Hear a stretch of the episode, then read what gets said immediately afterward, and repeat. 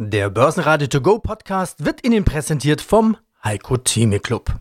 Werden Sie Mitglied im Heiko Theme Club. heiko-theme.de Der Börsenpodcast. Börsenradio Network AG. Das Börsenradio. Marktbericht.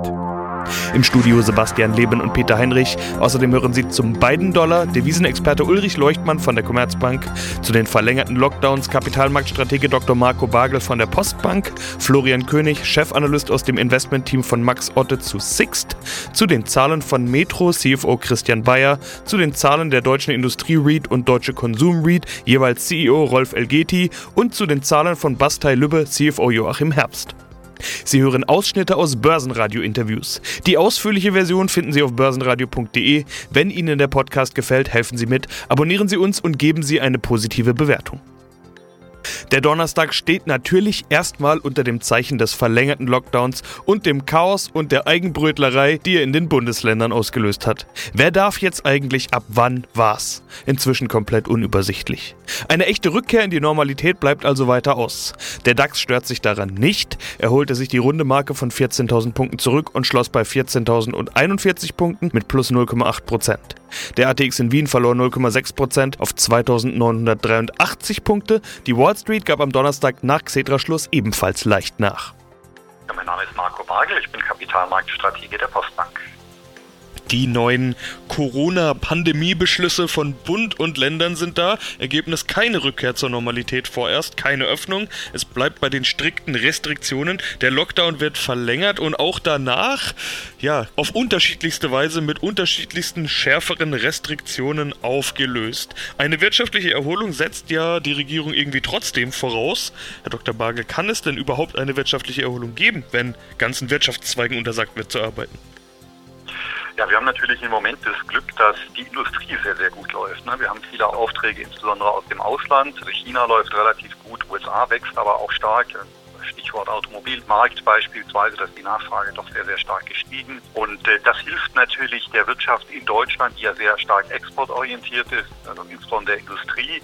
Und das kann natürlich zumindest ein bisschen kompensieren, das, was natürlich im Dienstleistungsbereich dann verloren geht. Oder zumindest erlaubt es das, die Hilfen dann zu finanzieren über höhere Steuern etc., die dann eben natürlich notwendigerweise auch an den, an den Dienstleistungssektor fließen müssen. Aber wir haben doch noch andere Probleme. Lockdown-Verlängerung ist das eine. Viel zu langsames Impfen, Virusmutationen. Äh, vor all diesem Hintergrund ist die Erholung, die ja durchaus in Aussicht gestellt werden kann, aber doch in irgendeiner Form vertagt. Also, wenn alles wieder aufmacht und drei Wochen später alles wieder dicht machen muss, dann ist ja tatsächlich niemandem geholfen. Aber da muss man es auch so benennen. Wenn die Wirtschaft in großen Teilen steht, sind Wachstumserwartungen dann überhaupt realistisch? Ja, also das IFO hat ja berechnet jetzt, dass es also jeder Tag irgendwie 1,3 Milliarden Euro an Belastung natürlich kostet, nicht? Das jeder Tag eines Lockdowns, verlängerten Lockdowns. Also da kann man sich schon ausrechnen, dass da natürlich sehr, sehr schnell sehr hohe Beträge zusammenkommen. Das ist keine Frage. Je länger dieser Lockdown dauert, desto höher werden natürlich die potenziellen Schäden sein. Das sind ja auch dann Schäden, die langfristig entstehen, dadurch, dass Unternehmen beispielsweise Konkurs gehen, dann abgewickelt werden. Das kostet natürlich alles Geld, hinterlässt unter Umständen dann Schäden auch in den Bilanzen der Banken oder an anderer Stelle. Das hat natürlich schon auch sehr langfristige Auswirkungen. Und insofern ist es schon sehr wichtig, dass man sehr, sehr schnell natürlich jetzt Herdenimmunität erreicht, beziehungsweise zumindest erstmal die Bevölkerungsteile schützt, die eben hohes Risiko haben, schwer zu erkranken, dann im Krankenhaus landen oder auf Intensivstationen, was das Gesundheitswesen überlasten könnte. Wir gehen aber nach wie vor davon aus, dass, obwohl wir jetzt Verzögerungen gesehen haben, was die Impfkampagne angeht in Deutschland, wegen der mangelnden Verfügbarkeit von Impfstoffen, dass wir das doch im zweiten Quartal spätestens wieder aufholen sollten. Da stehen ja doch größere Lieferungen an. Wir haben ja Impfzentren, die theoretisch zumindest sehr leistungsfähig sind, sodass man eigentlich relativ schnell auch diesen Rückstand, den man gegenüber anderen Ländern auf, äh, jetzt im Moment hat in Deutschland, äh, dann auch wieder aufholen könnte. Ich bin Ulrich Leuchtmann, ich leite das Devisenresearch bei der Commerzbank. Joe, der neue Präsident. Joe Biden und der Dollar. Kann man schon von einem Joe Biden Dollar sprechen und ist es eher ein schwacher oder ein starker Dollar? Ja, ich glaube schon, dass einiges anders wird, auch für die Dollarwechselkurse unter dem neuen Präsidenten. Zum einen natürlich haben wir eine Situation, wo die Demokraten nicht nur das Weiße Haus, sondern auch beide Häuser des Kongresses kontrollieren. Das heißt, sie können ihre Politik durchbekommen. Und das heißt in der Regel viele Ausgaben. Wenn man seine Politik durchbekommen will, heißt das in der Regel, man gibt für das Geld aus, was man erreichen will. Das heißt also, die, die US-Haushaltspolitik wird expansiver. Wir sehen das jetzt in Corona, aber ich glaube, selbst danach wird man nicht sehr sparsam sein. Das heißt also, wir haben hier den Fall, dass momentan das vielleicht recht gut ist für den Dollar, weil natürlich das die Konjunktur ankurbelt und die Gewinnaussichten für alles, was in Dollar denominiert ist. Aber auf lange Frist gibt es halt dann noch das Problem, dass die Verschuldung des US-Haushalts, aber der US-Volkswirtschaft auch insgesamt gegenüber dem Rest der Welt dann immer weiter und immer schneller zunimmt. Und das ist natürlich mittel- bis langfristig eher eine Gefahr für den Dollar. Da würde ich sagen, von daher momentan Dollar-positive Impulse dadurch, mittel- bis langfristig aber eher weniger positiv und da überwiegen eher die Gefahren für die US-Währung. Also langfristig eher immer sinkender Dollar wert. Ja, wenn der, der Rest der Welt irgendwann mal, wenn dieser fiskalische Impuls durch diese ganzen Corona-Maßnahmen durch ist und die USA nicht mehr so schnell wachsen, dann vielleicht nicht mehr bereit ist, so viel Kredit der US-Volkswirtschaft zu gewähren, dann endet sowas in der Regel damit, dass eine Währung schwächer wird. Sowas hatten wir in der Vergangenheit auch schon beim Dollar gesehen. Und sowas kann dann auch sehr schnell mal in der Zukunft kommen. Also auf mittlere bis lange Frist bin ich eher pessimistisch, auch wenn es momentan für den Dollar auf Sicht der nächsten Wochen und vielleicht Monate ganz gut aussieht. Stärkster Gewinner im DAX war Adidas mit plus 5,1% Adidas profitiert von einer Analystenempfehlung für Sportartikelhersteller. Auch Wettbewerber Puma kann plus 4% zulegen.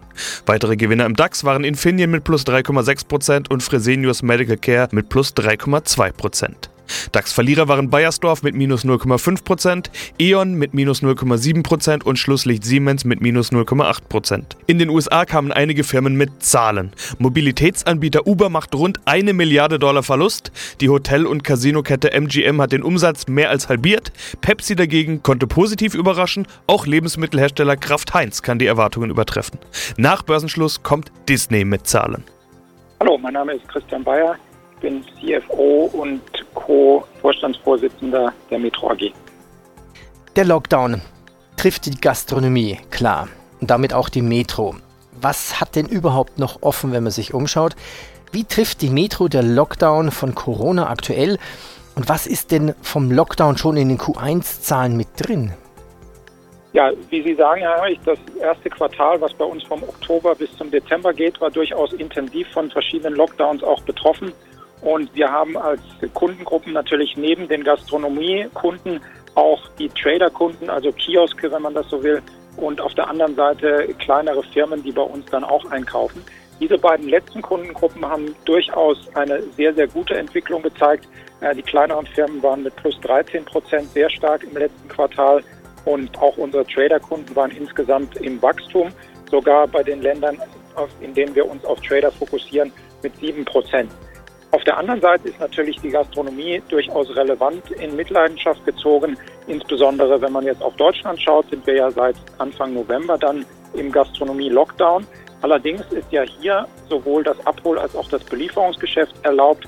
Und das ist weitestgehend auch in den meisten Metro-Ländern äh, genau der Fall, auch wenn es da immer kleinere Abweichungen in den Kapazitäts- und äh, Lieferbeschränkungen gibt. Gibt es denn Länder ohne Lockdown?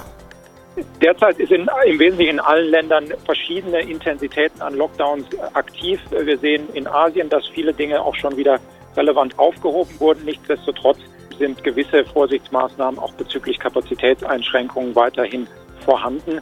Aber das ist so der grundsätzliche Set. Nennen wir ein paar Zahlen. Umsatz Q1 minus 16 Prozent auf 6,3 Milliarden Euro. Unter dem Strich blieb im Weihnachtsquartal ein Gewinn von 99 Millionen Euro nach rund 120 im Vorjahr. Mit welchen Verlusten rechnen Sie eigentlich für Q2 durch den Lockdown? Jetzt könnte man ja diskutieren, Verlust pro Einheit. Also wie rechnen Sie das? Intern Verlust pro Tag, pro Monat? Der Lockdown geht ja auf jeden Fall bis Ostern. Ja, und dann ist ja noch unklar, wie es mit Hotels und Restaurantsöffnungen weitergeht.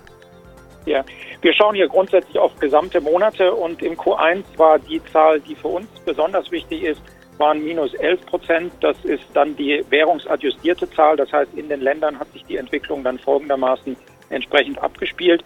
Und hier ähm, schauen wir dann entsprechend auf diese Zahl. Wir haben circa 800 Millionen Euro Umsatz verloren dann im Quartal 1 im Vergleich zum Vorjahresquartal. Walter Gedi, Vorstandsvorsitzender Deutsche Industrie Read AG. Wir sprechen über den Jahresstart 2020-21 Q1. Wir sehen Wachstum, mehr Mieterlöse, mehr Gewinn. FFO je Aktie steigt um 30 Prozent. Wie der Name schon sagt, geht es bei Ihnen um Industrieimmobilien. Das vermeintlich gut planbare Immobiliengeschäft war ja auch betroffen von Corona, haben wir in der Vergangenheit schon mal drüber gesprochen. Allzu viel hat man bei Ihnen aber gar nicht davon gesehen. Ihre Mieter sind aus der Industrie und aus dem produzierenden Gewerbe. Wenn ich mir jetzt Q1 anschaue, sieht es aus, als hätte es da eigentlich keine Corona-Effekte mehr gegeben. Die mussten ja auch nicht in den Lockdown. Das sind ja nicht die Branchen, die vom Lockdown unbedingt betroffen waren. Oder doch? Also keine Corona-Effekte mehr zu sehen? Ja, die Kurzantwort ist ja, genauso ist es. Der Lockdown ist jetzt ja bei uns so, alles was Spaß macht, äh, verboten ist, aber gearbeitet wird noch. Das heißt, die ähm, Mieter bei uns in der deutschen Industrie sind so gut wie alle offen. Natürlich hat auch der eine oder andere unter der Krise zu leiden, aber er muss nicht unter Schließung der Immobilien leiden. Und deswegen haben wir eine fast hundertprozentige Mieteinnahmenquote. Und wir haben jetzt auch im letzten Quartal noch die Mietstundungen, die wir aus dem ersten Lockdown noch vor uns hergetragen haben, jetzt auch nochmal deutlich reduzieren können dass wir jetzt auch in der Ex-Post-Betrachtung sagen können, dass wir auch aus dem ersten Lockdown also fast keine Mietverluste verzeichnen mussten. Das klingt auch, als würde mögliche Insolvenzen, man spricht ja von Insolvenzwellen, in Ihrem Segment gar nicht unbedingt anstehen. Also das ist eine sehr interessante Frage. Die kann ich eigentlich nur so beantworten. Also Stand heute sehen wir nichts davon. Also wir sehen keine Anzeichen, dass wir hier vor einer Insolvenzwelle stehen was vielleicht ein bisschen überrascht. Auf der einen, wir sehen ein sehr, sehr heterogenes Bild. Wir sehen einige unserer Mieter, die expandieren sehr stark, die fragen mehr Flächen nach, die haben volle Auftragsbücher. Man sieht es ja auch, die Frachtraten steigen sowohl zur See als auch zur Land. Viele Rohstoffpreise, Vorerzeugnispreise steigen. Das heißt, es gibt schon sehr viele Industrieunternehmen, denen es in Wirklichkeit viel besser geht, als man denkt. Gleichzeitig haben wir hier eine steigende Nachfrage nach mehr Flächen, um mehr zu puffern, um auch das ganze Supply Chain Management robuster zu machen. Dann haben wir den Effekt des E-Commerces, der natürlich hier sehr positiv einwirkt. Das sind alles natürlich sehr starke positive Effekte hier auf, auf unsere Immobilienklasse. Gleichzeitig muss man aber bei aller Euphorie, muss man das eigentlich rein analytisch erwarten, dass es hier auch Insolvenzen gibt und dass wir davon vielleicht auch betroffen werden. Das heißt, ich muss die Frage so sehr zweigeteilt beantworten. Also auf den ersten Blick sehen wir davon nichts. Im Gegenteil, wir sehen sehr viele positive Effekte. Aber es wäre eigentlich überraschend, wenn wir nicht auch Insolvenzen sehen sollten, auch in unserer Mieterschaft. Mein Name ist Joachim Herbst. Ich bin seit 1. August CFO bei der Bastei Lübbe AG und seit Mitte September auch Sprecher des Vorstandes der Bastei Lübbe AG. Die Bastei Lübbe garantiert gute Unterhaltung mit Büchern, E-Books, Hörbüchern und natürlich auch Audio-Downloads. Corona, wie verändert das die Welt von Bastei Lübbe? Haben Sie durch den Pandemie-Lockdown andere Kunden? Weihnachten lief gut. Haben Sie mehr Kunden? Grundsätzlich können wir konstatieren, dass uns Corona nicht wesentlich getroffen hat. Also wir haben gesehen, dass die Nachfrage nach dem Buch im, im Rahmen von Corona nicht in dem Maße zurückgegangen ist, wie man das erwartet hätte. Es gibt ja aktuelle Statistiken, nach denen ist der Buchabsatz im Jahr 2020, also der Hardcopy-Buchabsatz, ist um 2,3 Prozent zurückgegangen. Wir hatten ja heute eine Pressekonferenz. Unser Umsatz in den ersten neun Monaten ist um 14 Prozent gestiegen. Also insofern sind wir von Corona nicht oder kaum betroffen. Das war eigentlich ja nicht ganz so überraschend. Man hat es in den Medien schon mitgekriegt. Die Menschen haben Zeit, lesen vielleicht auch mal das eine oder andere Buch. Corona heißt ja aber auch keine Buchmesse in Frankfurt, vermutlich 2021 auch nicht. Was fehlt da den Verlag an, an Kontakten? Ja, so eine Frankfurter Buchmesse hat ja nur bedingt mit, mit Endkunden zu tun. Natürlich ist dann immer der letzte Tag, wo wir dann viele unserer Leserinnen und Leser treffen. Also diesbezüglich hat Leipzig für uns einen viel höheren Einfluss, weil wir da wirklich deutlich mehr vor Ort und mehr mit den Leserinnen und Lesern in Kontakt sind. Also insofern haben wir durch den Wegfall der Frankfurter Buchmesse, das ist natürlich total schade, weil die ganzen Gespräche mit den Kollegen, mit den Autoren fehlen. Aber man findet ja auch Möglichkeiten, die Autoren über an anderen Stellen dann jetzt eben zu, zu sprechen und mit denen Geschichten zu erarbeiten.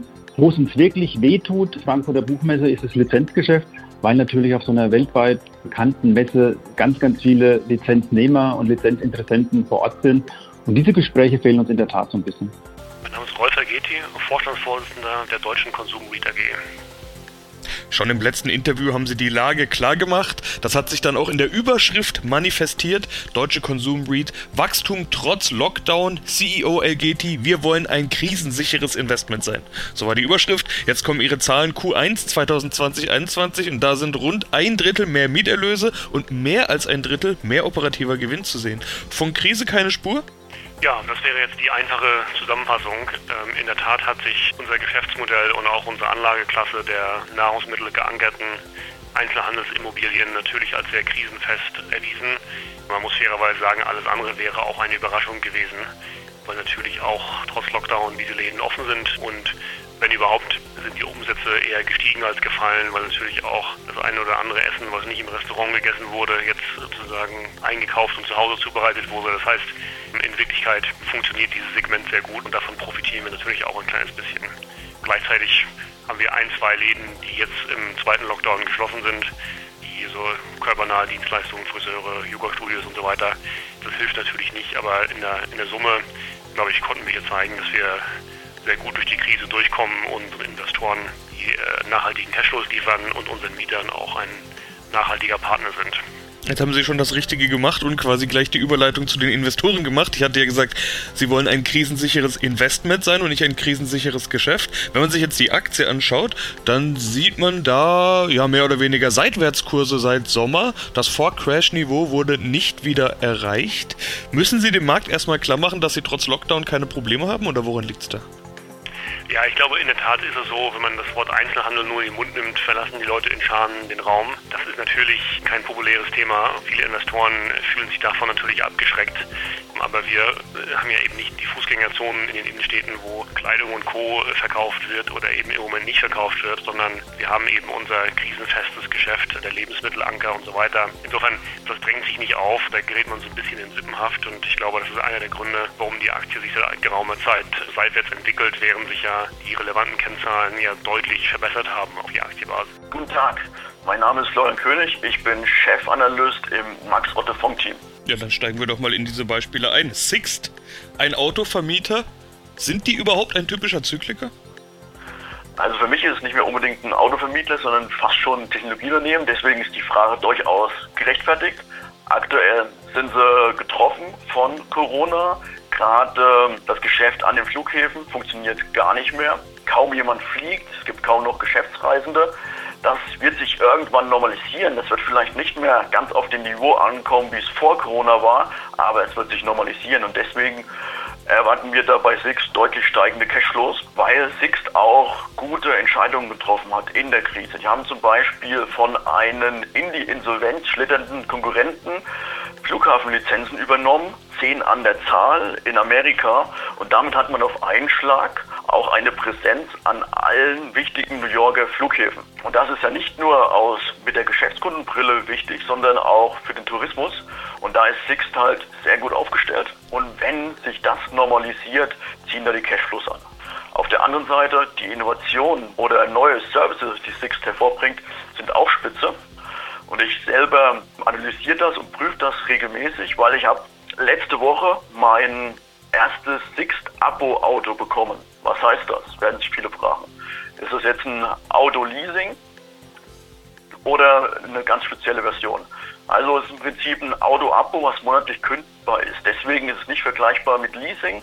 Wenn Sie einen Leasingvertrag abschließen über zwei Jahre, dann müssen Sie dieses Auto auch zwei Jahre fahren. Das ist beim Abo nicht der Fall, sondern Sie können das Auto dann regelmäßig wechseln. Sozusagen auch einmal im Jahr von Sixt empfohlen. Dann übernimmt im Prinzip Sixt alles wie Wartung, Reifen, TÜV, Kfz, GZ und was noch alles dazugehört.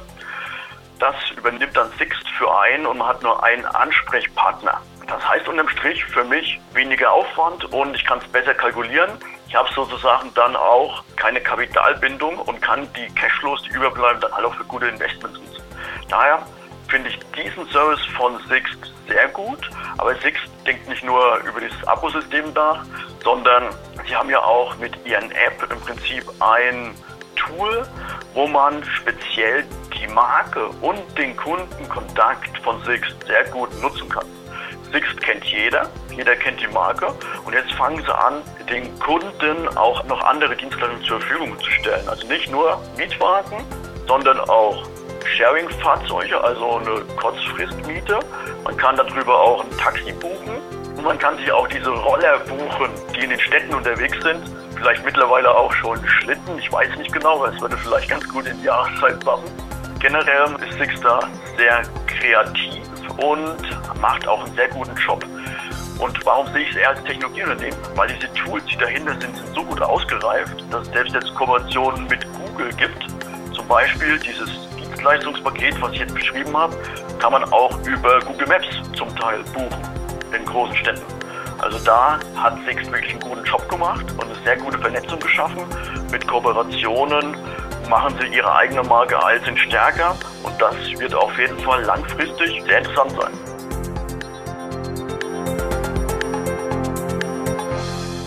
Börsenradio Network AG Marktbericht Der Börsenradio To Go Podcast wurde Ihnen präsentiert vom Heiko Theme Club. Werden Sie Mitglied im Heiko Theme Club. heiko-theme.de